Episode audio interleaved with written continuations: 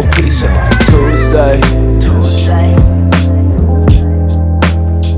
I got food up in the fridge. Hey, welcome to Book It. Last week I was joined by a four year old who talked about Amelia Bedelia. This week we're going slightly more experienced and a little bit bigger book. Hey, Rhonda. Thanks for being on Book It. thanks for having me. So you didn't do Amelia Bedelia, did you? Well, because that'd I- be so embarrassing if we did the same book two, two weeks in a row. Um, I, I mean, I do love Amelia Bedelia, and I've read it to my grandchildren. Um, but no, I came with a different book today. All right, what are we talking about? Uh, today, uh, we are, and this is a no judgment zone because there's lots of uh, names that are hard to pronounce, but uh, we uh, are going to be talking about the brothers uh, Karamazov Yep. by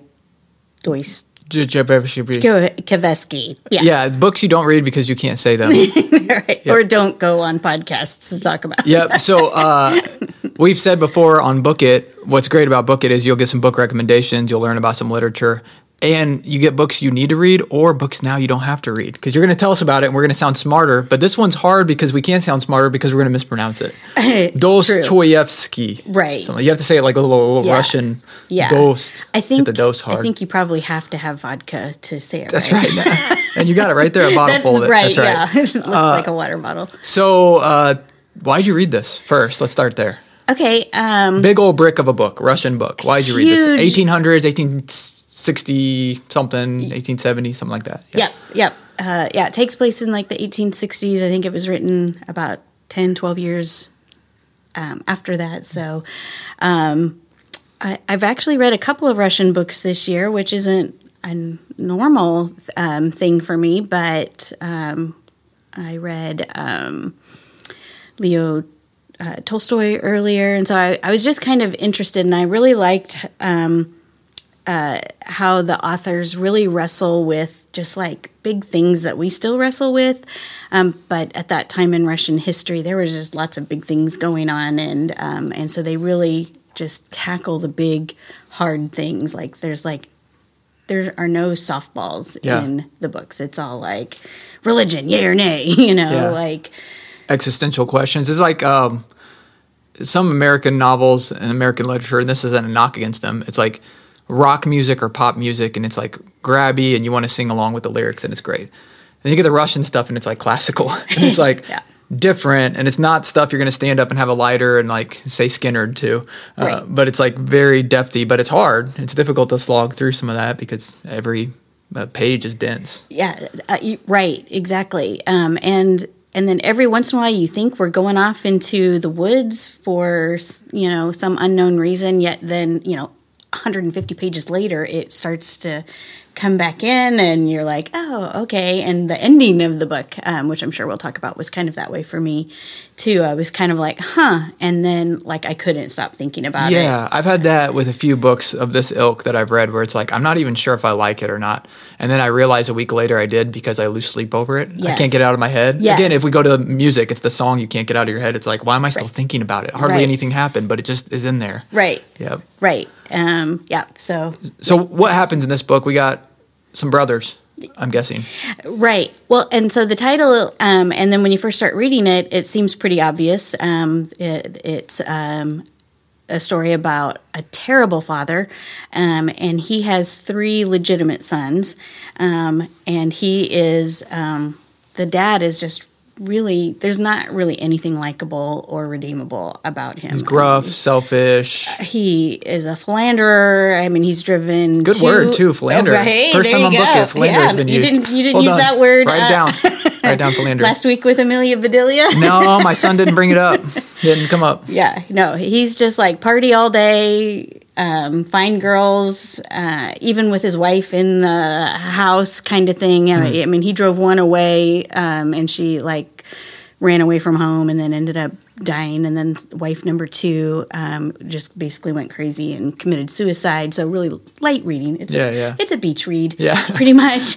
Um, and um, and so then there are these three brothers, one from wife one and two from wife two, and um, and then um, we're introduced to a servant of the house that we um, never get um, uh, confirmation, but everyone assumes that this is the illegitimate son of um, a woman with um, mental handicap that the father raped and then turned that son into a servant.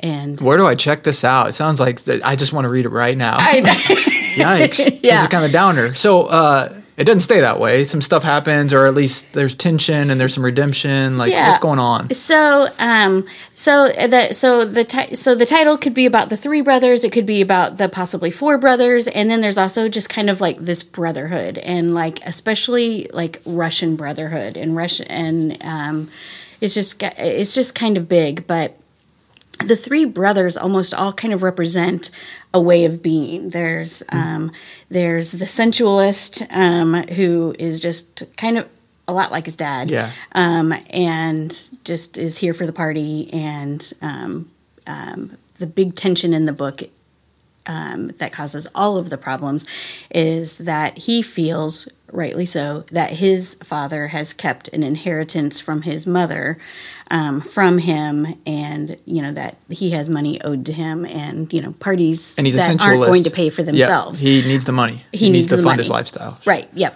Absolutely. Um, and then uh, the middle brother is the intellectualist. So he is flirting with atheism because you know it's more like, um, you know, if I it, everything needs to be provable and this and that and the other. And in that time, that's more of an emerging philosophy. Like it had always Yes. existed, but it was like quietly existed. And then during that window of time, it like Yeah. had become predominant. it's and such a it's such a turning point in Russian history. Yeah. I, like I sound like I know what I'm talking about. Like I've studied Russian history. I, I don't. I just like read the back of the book and like schmoop on. That's you know. more than most of us study Russian history. So like read the back of a book. That's one more thing I, than I've read. So yeah. So like um, they had just like um, eliminated serfdom and Mm-hmm. so and so they're in this transition time period and uh, you know there are some who are uh, really starting to lean socialism and then it's like you know this like really um, strong Russian Christian Orthodoxy church versus like there's no God um, and if there is he's a jerk. Yeah. um, kind of thing. And um, and then you've got the youngest son, who's kind of the kind of the hero of the story, definitely the most likable of the brothers. Um, and he is the spiritualist. Mm-hmm. So he has um, decided to go into a monastery, and um, he has kind of a second father there, who's like, like, some an elder, or something. Yes. I've read that part of the book where he's just like hanging out in that monastery with an elder. and Yeah. This older guy who's like more paternal, but then also like the Russian ethic is so much like your family and you don't like each other, but you love each other type of thing. Like it's Yeah. stoic and Right. colder, but there's a warmth to it too that's genteel. And that's what I uh, I'll probably pronounce it wrong. Aish, uh, Ali- Alicia, uh, I don't know the spiritualist brother. He is all about the family and trying to be the peacekeeper all the time. Um, really trying to do the right thing. Um, people just genuinely like him. It's kind of he's kind of like you, you Oh, know, like Thank you. That, to be on the show, you have to give the host at least one compliment. Right, yeah. There's your one. You're good now. okay, all right, okay. So now the truth. So, uh, but so he's very idealistic, and you know, is just he's just trying to make everyone happy. So the tension in the book about this, you know, he feels like there's three thousand dollars owed to him from his dad, and then to make things worse, this uh, the sensualist is betrothed to one person, but has fallen in love with this other woman who is. Um, you know, not of noble birth. She's, I don't want to, say she's not a prostitute, but she's just also kind of A sensualist. She might be another sensualist. a, a, a little bit, yeah. Yeah. And so then the father, who is again just t- terrible, um, starts flirting with the one that um, his son is in love with and giving her money and things like that. So she's actually kind of playing both of them. So there's a lo- familial love triangle. And in Right. an unorthodox way, it's not a brother co- competing for a woman. It's like a father. yeah. I mean, it's it's you know Shakespearean. It, Yeah, yeah. And and so the tension between the money and now you're a rival for the woman's affection that I want and you know you're in the way of everything you want he you know he thinks that he could possibly murder his father and then unfortunately um, for uh, Dimitri who's the sensualist um, his dad is murdered and so of course everyone thinks it's him and so then there's this like um, you know, all these witnesses who are like, I saw Dimitri with three thousand dollars, and it's like this three thousand dollars that nobody counted except for Dimitri. That you know, I mean, he had some money on him from um, that he got from the one he was betrothed to. So he, uh, you know, a little bit little soap opera, soap Yeah. opera uh, in the middle.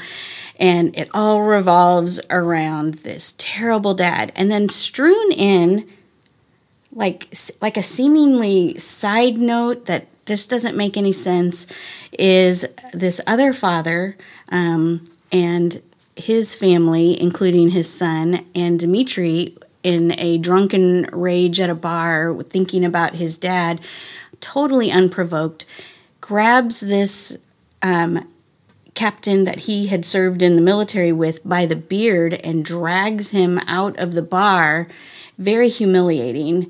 And like then beats him. And then this boy is getting teased at school and he is like just so distraught that his father's honor has been um, harmed that he actually takes ill and is like confined to bed like he and and so you've got this and then the dad and then this dad is just like doing anything he can to make his son better and so you've got this dichotomy of this like messed up family with this diabolical dad who does nothing good for any of his kids. He didn't even raise any of his kids. Like other people in the house or neighbors, you know, would make sure that they had, um, you know, shoes, shoes and clothes. And um, the oldest one, Dimitri, was taken in by someone else and raised. And I mean, his dad was just like that, just freed him up to party more. And then you've got this very poor family who are honorable but have nothing, and um, but yet the fa- the father and son they're just like they're just so about being there for each other, and it's a very young young boy, um, which is what leads to the interesting ending where you're like, oh, that's what this was about all the time. And I think there's so many themes that you could talk about, but Yeah. the one that I think hit me the most was um, fathers and and kids. And There's a factoid. Dostoevsky uh, on his deathbed. So he wrote this book, and then he dies a handful of months after writing this book. It's his last book. And then on his deathbed, I guess to his wife probably, um, he asked to leave his children, each of them, uh, with a reading of the Prodigal Son. That's what he wants to have leave a, the legacy. He's like, read about the prodigal son, read that story from the Bible about the prodigal, which is all about paternity, which is all about fatherhood, a kind father who is about grace, mercy, love, acceptance, uh, renewal, redemption, all that. So I think it's interesting the timing where I didn't Yeah. quite know that the paternal theme was so heavy in this book. Yes. Um, and then it is kind of about that. And then the fact that this must have really been on his mind. He wrote it for two years, then he dies, and then that's like on his deathbed, he's still thinking that, like, am I that father? Maybe. Like, yeah. Yeah. Well, and um, I mean, that just actually informs my understanding of the book so much more, too, because D- Dimitri is the oldest and he's the one most like his father. Mm. And he was, you know, taken out of the home um, at a pretty young age because his dad wasn't paying any attention to him and raised by someone else. And he, uh, he gets accused of this um, of this murder. So there's also kind of like this who whodunit uh, going on in here. And um, there was one witness that uh, talked about Dimitri as a boy. Uh, he was a, a physician, and he um, one day brought this boy a pound of nuts because he just thought he was the saddest little boy that he had ever seen. And he was like, it was nothing. I, I had actually bought him for myself, but then when I saw him, I just wanted to do something for him. So I gave him this pound of nuts. And Dimitri starts crying in the in the courtroom because he is the prodigal. I mean, like mm-hmm. he he never had his father's love or attention, and he's raised by someone else. But he comes back, you know, oh, asking for money. So kind of mm-hmm. like the prodigal, but like at the end, really he was just a little boy that just always wanted his dad's love and Yeah. never and never got it. And in, and in fact, and um, speaking of some of the like Christianity things that are talked about in in the book in the trial um, uh, for uh, Dimitri, um, the uh, defense attorney brings up the Bible. There's a Bible verse that says, um, "Fathers, um, don't um, aggravate your sons," or what's the word? Not Exasperate. Ag- yeah, something like that. Don't like that. exasperate your children. Yes. And that's what this dad has always done. Yeah. And um, Well, and, and I think that theme too. I haven't read it, but there's an inheritance theme that's strong, and what he inherited from his father is he becomes his father, and he gets all the like past sins of his father foisted upon him. Where he's on trial about his. Partly, it's because of his father's character and who his father was. That all that stuff, the the inheritance the kid got, Dimitri, was like sin and strife and pain and aggravation. Yeah. Exasperation. Here it is. Yeah. I'm dead, and now you get to still live with this. Where if you have the high character, loving father, it's like Right. when they pass away, what they leave you is like a legacy of love and kindness and genteel. No one's trying to arrest you when they. Yeah. Right, right. And the defense, you know, everyone just assumes that Dimitri is guilty. And even the defense attorney, I mean, basically says it was a justifiable homicide. But the, the i- irony is that Dimitri wasn't the one who killed Yeah. um, his dad. So, um, and then uh, contrast that with this other family that we just get these little tidbits from um, at, at the end. And, spoiler alert. Shit. It's all right. It's from like 1875. So if they haven't gotten to it now, okay. it's okay. you know, so this little boy in this other family dies basically of a broken heart. I mean, like, you know, he's had doctors come out. There's, it's just, you know, seeing his father shamed that way just killed him.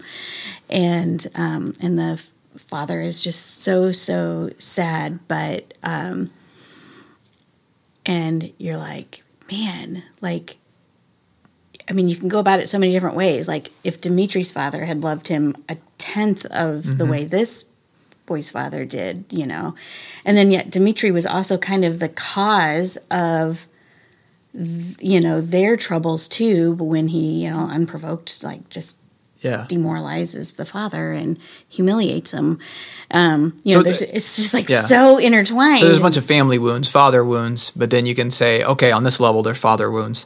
We're all trying to like live that out and make up for those, appease it, whatever these longings. But then you could go existential, where we all have these like wounds from God, and it's like separation from God, or this need to get back to God, or this whatever. Like that's kind of the things he plays with. Is there an existence of God? And if there is, we feel this way until we have this like coming back, this realization. And Yeah. he does that in a lot of his stuff, where he's like playing with these religious themes, where it's like, hey, some of our bad behaviors are explained by this longing in us. And when we meet the longing with sensuality or, or academia or something, it might leave us wanting. And in that wanting, we pull people by the beard. Yeah. Or do weird things. Right. Yeah. Right. And suffering is a big um, theme in the book, um, and sometimes it's used like, well, because children suffer, then you know God must be a jerk or you know not existent at all. Even though the person who was using that argument didn't really care about the children who were suffering, Caused the suffering. Uh, Yeah. Yeah. And then, um, um, but the book begins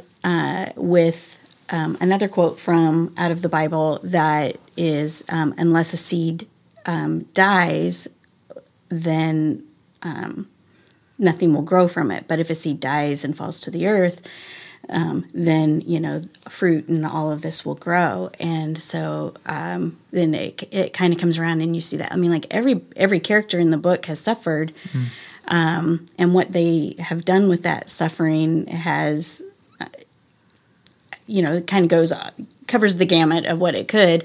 But um, you know like this little boy dying uh, suffering and his dad suffering and you know the Dimitri, who is found guilty of this murder he didn't commit, is now suffering and all of that. But um, Dimitri at the at the end kind of has a this like understanding of like I'm a terrible human being and I don't want to be a terrible human being and so if I have to go to um, Siberia I'm going to be the best person I can be in this dire circumstance and so he kind of has a come come around even though he's caused This all of author this strife loves sending people to Siberia. It's like he always has it in his back pocket. I'm gonna send him to Siberia, and then in Siberia, the person always is like, "Ah, redemption." It's Right. like Siberia, for its reputation, must be a great place to go. I know, I know, and and you, I mean, even like you know when you're um, yeah expressing love to like you know your spouse or whatnot, you're like even in Siberia, I would stick with you. Yeah. you know. So Huh.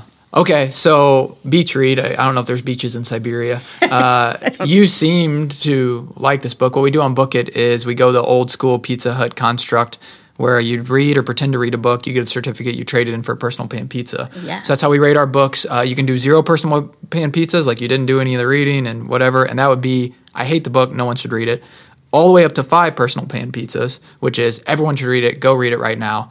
Um, so where would you place it? In per- and you can throw on some toppings. You can do whatever you want with those pizzas. Uh, but how many personal pan, pan pizzas would you give this book? I I would honestly give it five personal pizzas. Um, I read. Ding ding. ding. Yes, I read that some claim that this is the um, best book ever Yeah, written. it gets it gets some props. Yes, and um, I totally get it. But you just, if you decide you're going to read it, it's not like don't do it on a year where you're like, you know, keeping track of your books and you're like, oh, my goal is to read 100 books because you're going to have to sit in this one a while. You I used to love doing that.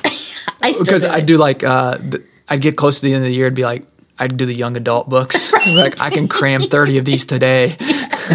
Amelia Bedelia, Amelia Bedelia. Nobody else is even looking at our book Yeah. list, but yet we're like, yeah. If I'm wise with my. December, I can get to 100. I'm at 13 right now, but I think I can pack in. Yeah. Right. So this isn't that. This isn't a race. Yeah, this is a this marathon. not- you take your time, or like a scenic route. You take the drive, you look around, you spend Right. some time. Yeah, yeah, and just um, I also highly recommend um, something that I did was um, kept a page open to Shmoop on my um, laptop and would like sometimes when I'd be like I.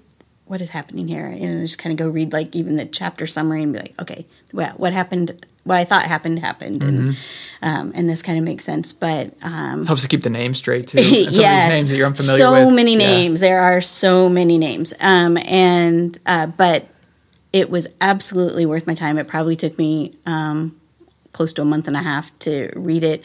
Um, I was also, you know, partially listening to it on audiobook. I'd kind of go back and back and forth, and um, at one point I tried to speed it up, like so I could, you know, maybe get it through. But then I realized, no, I'm I'm missing stuff, and so I slowed it back down to the 1.0, and was like, no, I'm just gonna sit here and and um, and I I feel like I'm.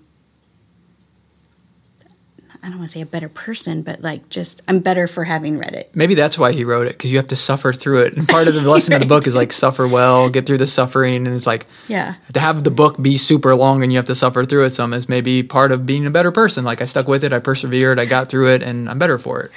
Yeah, like the seed died mm-hmm. That's right. through the suffering and then fruitful, and here we are. You know, the tree grew. We cut the tree down. We made a book out of it. It took the whole That's tree. We and then made our own paper. Yeah. And Well, thanks for reading the tree. I appreciate it. Uh, thanks for being on. Uh, again, this is Rhonda. Uh, that was our book, five pizza review. So that's a big deal. We'll be back next week, and I almost can guarantee you it'll be a worse book. I got food. So see you then.